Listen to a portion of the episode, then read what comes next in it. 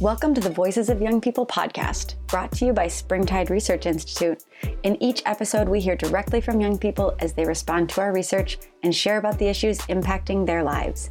As sociologists and researchers, we see a new story unfolding for young people, one that moves beyond traditional institutional boundaries and requires careful attention to the inner and outer lives of emerging generations. At the intersection of being and becoming, it's the Voices of Young People. Hello there. This is season four of the Voices of Young People podcast. I'm Marta Abawaji, head of community engagement at Springtide. And one of the most fun parts of my job is getting to produce this podcast and listen directly to the young people who are generous enough to share their stories and perspectives with us. This season is coinciding with our brand new report work life, helping Gen Z flourish and find balance. You can find that on our website, springtideresearch.org. You can find it on Amazon. And we are going to give you not just a conversation in each episode, we also have a tip for you at the end um, so make sure you keep listening. Today, you'll hear from Abby. She's one of our Springtide ambassadors. She's a high school student who is looking at what next steps she might take because she's about to graduate and could go a few different directions in terms of what she might study and what school she might attend. So she shares which adults are helping her navigate some of these decisions. She also shares work experience, even from her high school years, um, and and recommendations she has for what supervisors could do better to be more attentive to some of the real needs facing young people, facing adults as well, for that matter. So I know you'll take a lot from this conversation, and then keep on listening for that tip that comes from our work life research that our executive director, Dr. Josh Packard, will share with you following the conversation with Abby. Hi, my name's Abby Miserandino. I'm 17 years old. I'm from Louisiana, and I'm a senior in high school where I'm currently the student body president. Uh, I use she, her pronouns, and I plan on majoring in political science or psychology or do something that involves law. I'm still figuring that out, of course. But yeah, uh, one of my biggest passions is singing and acting, and I'm very excited to be here. Fantastic, Abby. I love, I love that you are at such an important precipice. Uh, there's lots of pressure, I know, in those final months of your senior year where everyone's asking you, where are you going to school? What are you studying? And so right good for you that you're like, hey, I have some options. I'm still figuring it out. But um, you've given us a little bit of a sense with what you're interested in. But I'm wondering, um, yeah, what sort of work do you hope to engage in the future?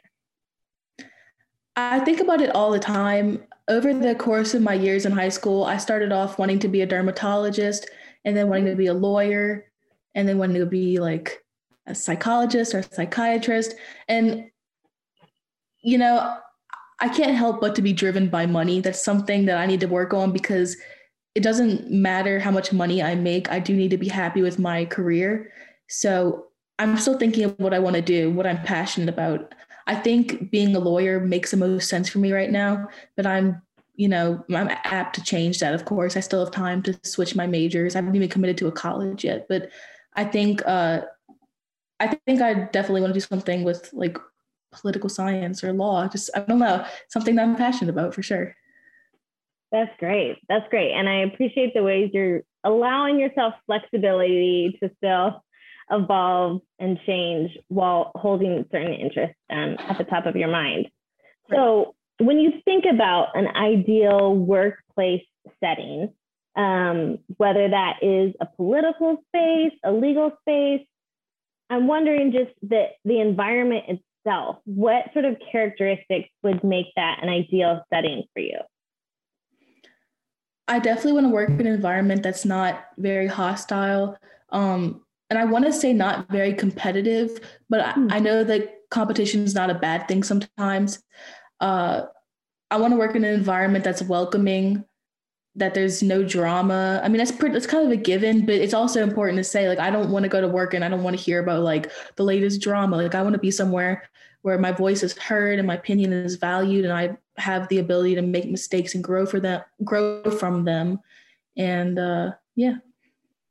Oh, those are those are key themes actually that we've heard from young people that they really desire um, in workplace settings as well. So that yeah, that definitely lines up with multiple findings in work life. Um, one being just that our study reveals that a high number of young people really want work that aligns with their overall purpose or mission in life.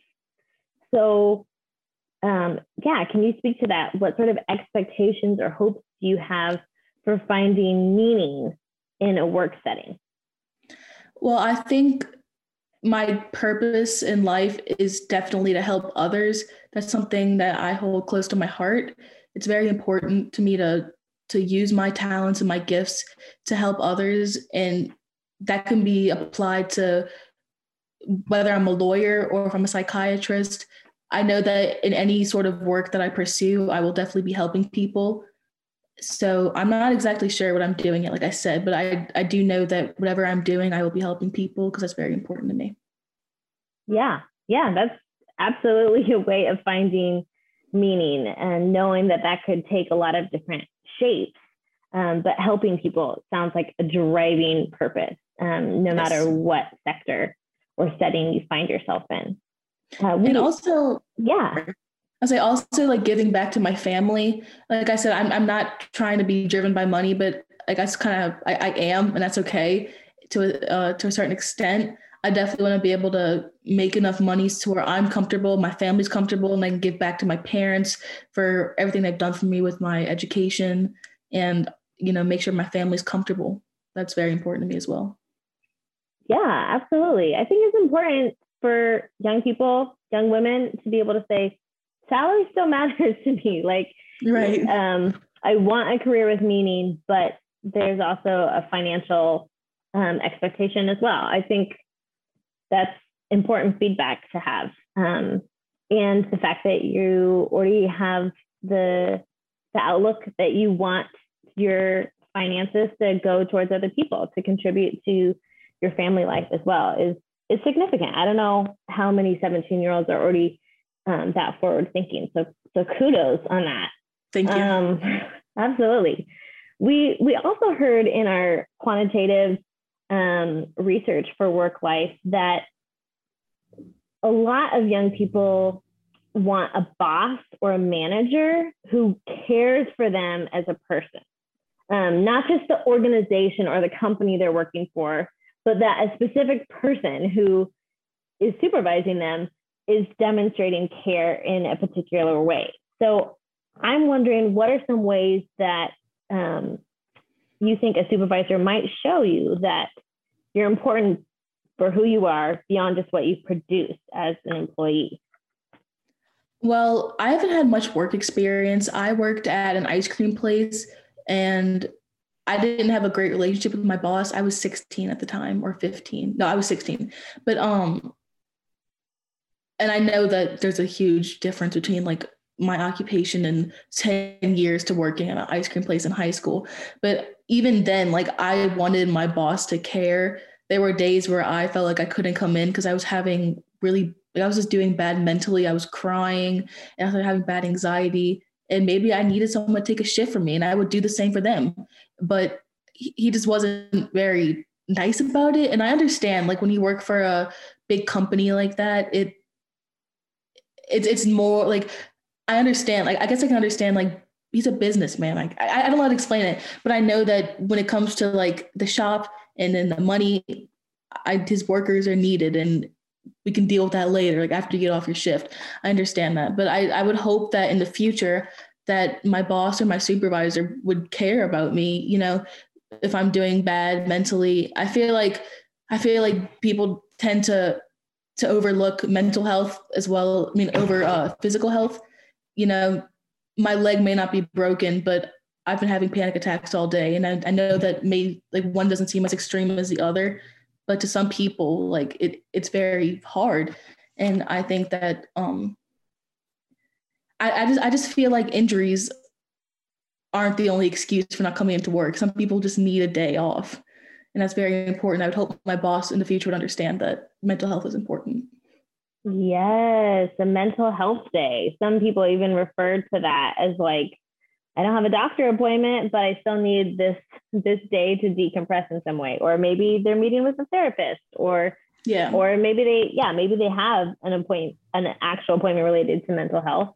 Um, or some days they just need that extra space. So a boss who I hear you acknowledging like that that supervisor had certain demands of them that you know they had certain mm-hmm. um schedules and shifts they had to fill.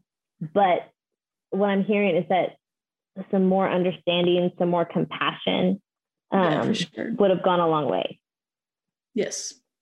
So, yeah, the hope is that in future jobs and a future career, even, that there would be, um, I'm guessing, open communication and understanding um, to create an environment where, yeah, someone doesn't just say, oh, Abby's not here and is annoyed, but it's like understanding um, that life yeah. has many other dimensions and aspects um, that might prevent you from from being at 100% every day. Not humans aren't yeah. machines. We can't be at 100% every day. So, right.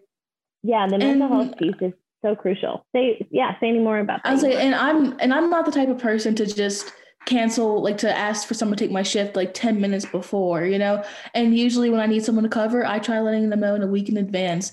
But sometimes things just happen and some people have to be understanding. I've taken shifts for people before with freak accidents or maybe they're not doing well. Like it, it just happens. You have to understand. Like as coworkers we understand each other but even as like a supervisor as a boss it's important for them to understand like the needs of their workers too yeah, well said. Well said. Yeah, that there's flexibility not just among your colleagues, but also flexibility and understanding um, of just the multiple needs and multiple dimensions of life for each person from a su- supervisor. Right. Super, super helpful feedback and framing. Um, so you mentioned at the beginning in your intro that um, some of your hobbies surround theater and music and I'd love I'd love to hear more about just passions or projects or communities that provide a sense of meaning because we know across the board, all different age groups, people are spending more time at work now than they ever have in the past. Um, and this book, Work Life, explores the ways that young people find meaning, not just in career settings, but in life as a whole so yeah, what sort of um, places or projects, passions bring a sense of meaning to you beyond work, and why? What's important about those groups or activities? Um, so yeah, like I mentioned, I'm very passionate about singing and acting. Singing has been a hobby of mine since I was around four, I believe. It's something that I would do in school, and I took it on to join like singing and acting studios. And then uh, when I got to high school, I joined my theater group, which uh, it's been really hard with COVID, not being able to have your traditional plays. I'm just really thankful that last year I got to achieve my goal of being the lead in at least one play in high school. And I'm happy that I got to do that before I wouldn't be able to do it for my senior year. Yeah, so, kudos. I'm glad that worked out timing wise. Thank you. you. But um even like this year we have a talent show coming up but just with my with my work schedule like school wise academically i have been taking really hard classes this semester. I'm trying to finish off strong and i can't even find time to like do the talent show. I don't have time to go to practice. I don't have time to get the sheet music and like you know i didn't even have time to go to auditions. Just things happen and you know i try to find time for the things i love at home whether it just be singing to myself or practicing a song but I definitely plan on doing something that involves music or theater in college. I don't want to do it as a profession, but um, you know, join musical groups or uh, like a theater group, something like that. yeah, that's cool that you're already thinking towards uh, these next steps in higher ed, that you want to have these outlets for creative outlets, even if you're not majoring in uh, creative projects or a creative discipline um, like the arts, that you want to still have have the spaces to release and sing yeah. and collaborate in those ways. Um, I think is so healthy and keeps keeps you well rounded and hopefully would create some balance in whatever yeah. college or university setting you end up at because um, just like those tough courses you are in finishing out your senior year those extra tough heavy semesters you might have in higher ed you will be better off if you yeah create those other communities and spaces so good on you that you're already anticipating that um, and trying Thank to you. to make that as a real goal and objective um, in your post secondary work as well. So when you uh, think about what sort of vocation you want or career ideas, is there someone you turn to to process these ideas as you're thinking about, I have options on different majors to pick, or I could see myself in a legal setting, or um, you know, some sort of politician office setting? Like, as you think about your paths and opportunities, who do you look to for advice? Is there a mentor or or any uh, adult figure who comes alongside of you in these questions and ideas? Yeah, for sure. I definitely speak with my mom a lot about it. Uh, my mom overall just wants me to be happy and do what I want to do. So we've just talked through like what's the best place to get my education, if I want to stay in state or out of state to pursue that. Uh, there's some phenomenal law schools in Louisiana that you know are close to home. If I want to stay home, I've applied to other places uh, outside the state, but she's definitely helped me. I guess on a more like emotional level, like what I want to do, and she can talk me through it.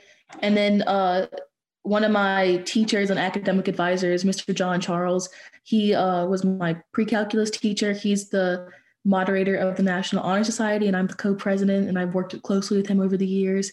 Uh, he's someone I definitely look to. He's a mentor at my school, and uh, you know, he he can talk me through things without like. I guess he, gives me more like tough love than like the emotional side I need. You know, he's very realistic and helps me process my thoughts and sometimes just answer questions I have about life and like, what do you think is the best path for me? Because I definitely trust his judgment. He's someone I uh, look up to very much. So, besides, I think it's important to have someone who's not a family member to mm-hmm. give you their outlook because, of course, my mom's going to tell me, do what makes you happy. But then I have someone who can, who obviously wants me to be happy, but can talk me through like, like the reality of it, you know?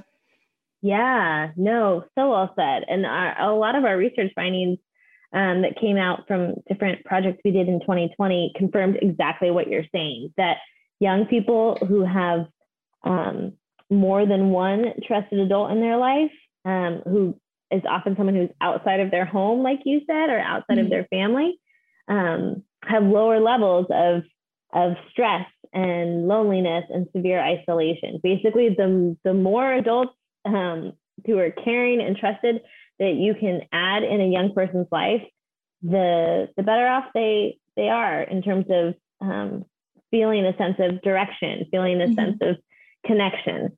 Um, so that that mentorship you have with that teacher is, is huge, and it's so cool that he listens to your ideas beyond the subject matter that he, right. he focuses on. Um, yeah, so you you have multiple people in your life that you're able to turn to, which isn't the case for every every young person. Um, do you see yourself even maybe checking in with him after um, high school, like someone you would still 100%. follow up with? A hundred percent. Um, yeah, he's. I've been going to my school since eighth grade, and I've been in like No Place for Hate Club, which is he uh, he's the moderator for. I've been in that since eighth grade. I've been in NHS since eighth grade, and I've worked closely with him because I've been on e board uh, so he's somebody who not only just sees me at school, but he he sees my strengths and my weaknesses. He's seen me at some low points, at my high points, and I, I trust him. You know, I, I think I think he's someone that I definitely want to keep in my life and will definitely keep in touch after I graduate because he's gotten to know me more than just a student. You know, he he knows me very well, I think, and uh, it's very important to have someone like that who's not just family. Absolutely. And props to this educator. Thank you for for sponsoring things like the No Place for Hate Club and National Honor Society and investing in in students in this way so that you you feel that and you know that you have someone who's in your corner and rooting for you um, your success overall beyond right. a grade. And to go to um kind of like to follow back up on another question you asked earlier yeah. like how it's important for like a boss or supervisor to like care about you. Yeah. It's the same thing with teachers. It's really important mm. for students to you know, you don't have to have a relationship with every teacher you have, but it's really important to know that you can reach out to your teacher, your educator, your moderator, and that they're going to care about you, that they may email you when you miss class and say like, "Hey, how you doing? Are you okay?" or check in on you, you know, if you're late or something. It's really important to to to us students that we feel like we're we, we belong and that we're missed and that we matter so it could it can go for you know in a lower level whether it be like a teacher student relationship and also like a worker boss relationship. Absolutely. Yeah. That speaks so much to to the need for trusted adults and mentors in all different seasons and stages of life. Um, and that's great that you have a school where you're like i know that people care about me um, but for any educators teachers professors listening know that your your impact, your connection to students matters. Like you're hearing it from, hundred percent directly um, as a recipient of that sort of care.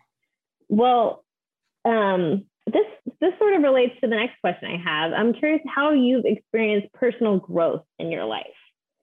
So, is there a community setting that's helped facilitate personal growth, or or is there a certain trusted adult, someone you've already referenced, um, who's helped facilitate that? Is it a space?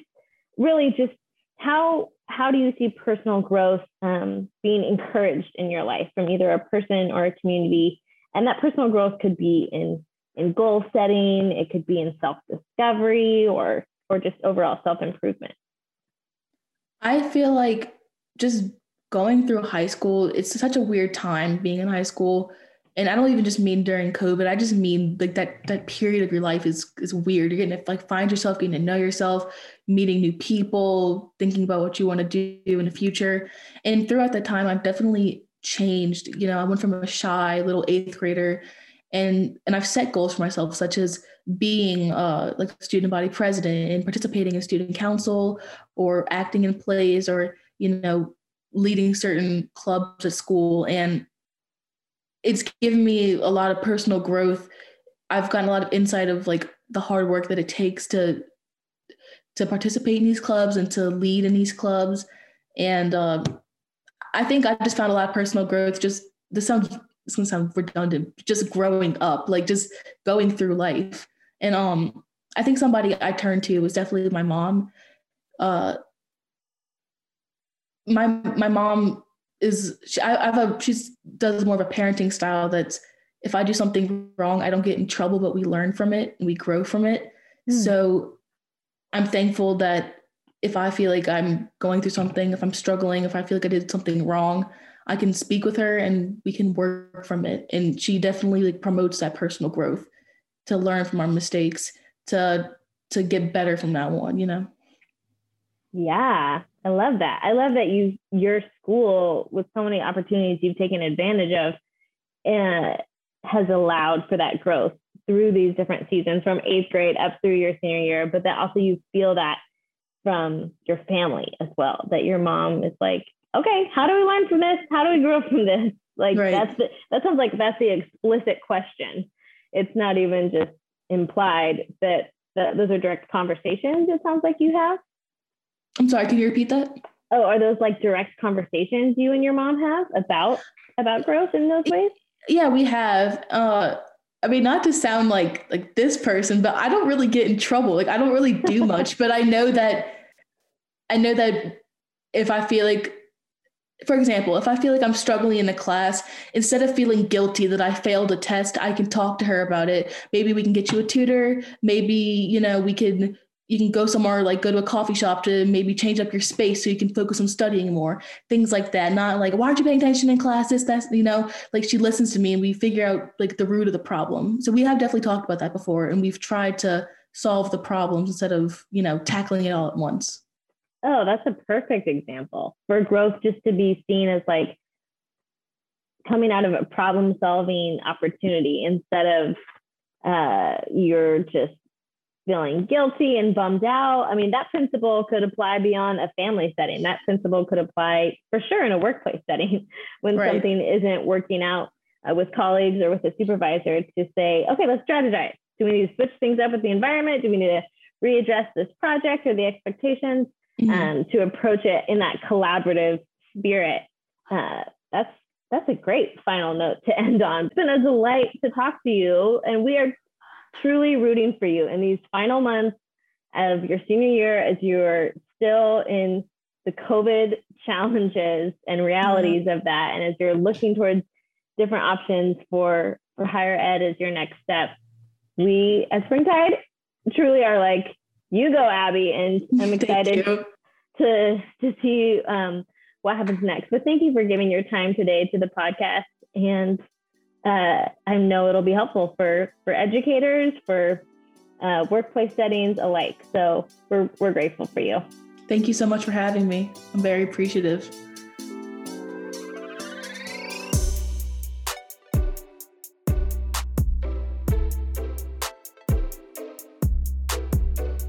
We just heard from Abby, and I hope you enjoyed that conversation as much as I did. I find it so encouraging to listen to young people, especially seniors in high school, in the middle of this strange time to be a student who are still looking forward with so much hope and potential and promise of what might be happening next in their life and different career options and paths to take. We have a tip from our executive director of Springtide, Dr. Josh Packard, that takes our research findings from work life and makes them extra applicable to your own setting. So keep listening for that now. Hey, folks, this is Josh Packard here, Executive Director of Springtide Research Institute, here to share with you one quick little tip about work life. Uh, we've been uh, researching Gen Z now for a while across a lot of different areas of their lives and questions they ask. And one of those has been this big focus on how people find meaning at work and make meaning at work and how they decide what jobs to pursue. And one of the really consistent findings across all of those areas comes down to trust. Across lots of different places, their religious lives, their work lives, their volunteer lives, we asked young people to tell us where they felt a sense of belonging, where they, you know, what, what places they trusted, where they felt committed to, that they would want to stay for the for the long haul. And every time we asked that question, they returned us an answer not about a place, but about a person. And this is a really important shift that's occurred in our society that that it's that we have to make sure that we're out in front of as mentors, as employers, as as trusted adults and guides in the life of a young person. Young people don't trust organizations, not even the ones that they work for. They trust, though, people in those organizations. So it's really critical that we are seeing and positioning ourselves to be a transformational force in their lives, not just a transactional one. Not somebody who can simply help guide them through a bureaucracy like a mentor might have done in a workplace maybe 20 or 30 years ago, but somebody who can actually have the best interests of that young person in mind when it comes to their work lives. We lay out how to do some of that in um, the state of religion in young people 2020 about relational authority, but many of those same principles apply here in the workplace about how we can be those kinds of guides that will inspire commitment um, over the long haul from a young person for our organization. The, the five elements of relational authority are absolutely critical that we employ those in the work that we're doing with them. So, what are those five elements? Well, those five elements of relational authority are listening, transparency, integrity, care, and expertise. And while young people tell us over and over again that they don't trust organizations, they don't trust institutions, they do tell us that they trust people who can do those five things well, who can listen well, who can be transparent, who are full of integrity, who demonstrate care, and have some expertise that they're willing to share. So, as we look to inspire trust uh, in an inherently skeptical generation as they move into the to the workforce, it's important that as mentors and guides, we start thinking about how to put those five elements together. All right, thanks everybody. Thanks for listening. Visit springtideresearch.org to hear more voices of young people and access our full study on young people's expectations and experiences of work titled Work Life Helping Gen Z Flourish and Find Balance. Sign up for our newsletter and be the first to learn about our upcoming research. Today's show was produced by Marta Abuaji and TJ Birnbaum, with original music by high school student Christian Unthank. Special thanks to our guest today and all the young people whose perspectives and insights make our research possible. Remember to find us on social media at We Are Springtide and learn more about our brand new Writer in Residence program at springtideresearch.org. Thanks for listening.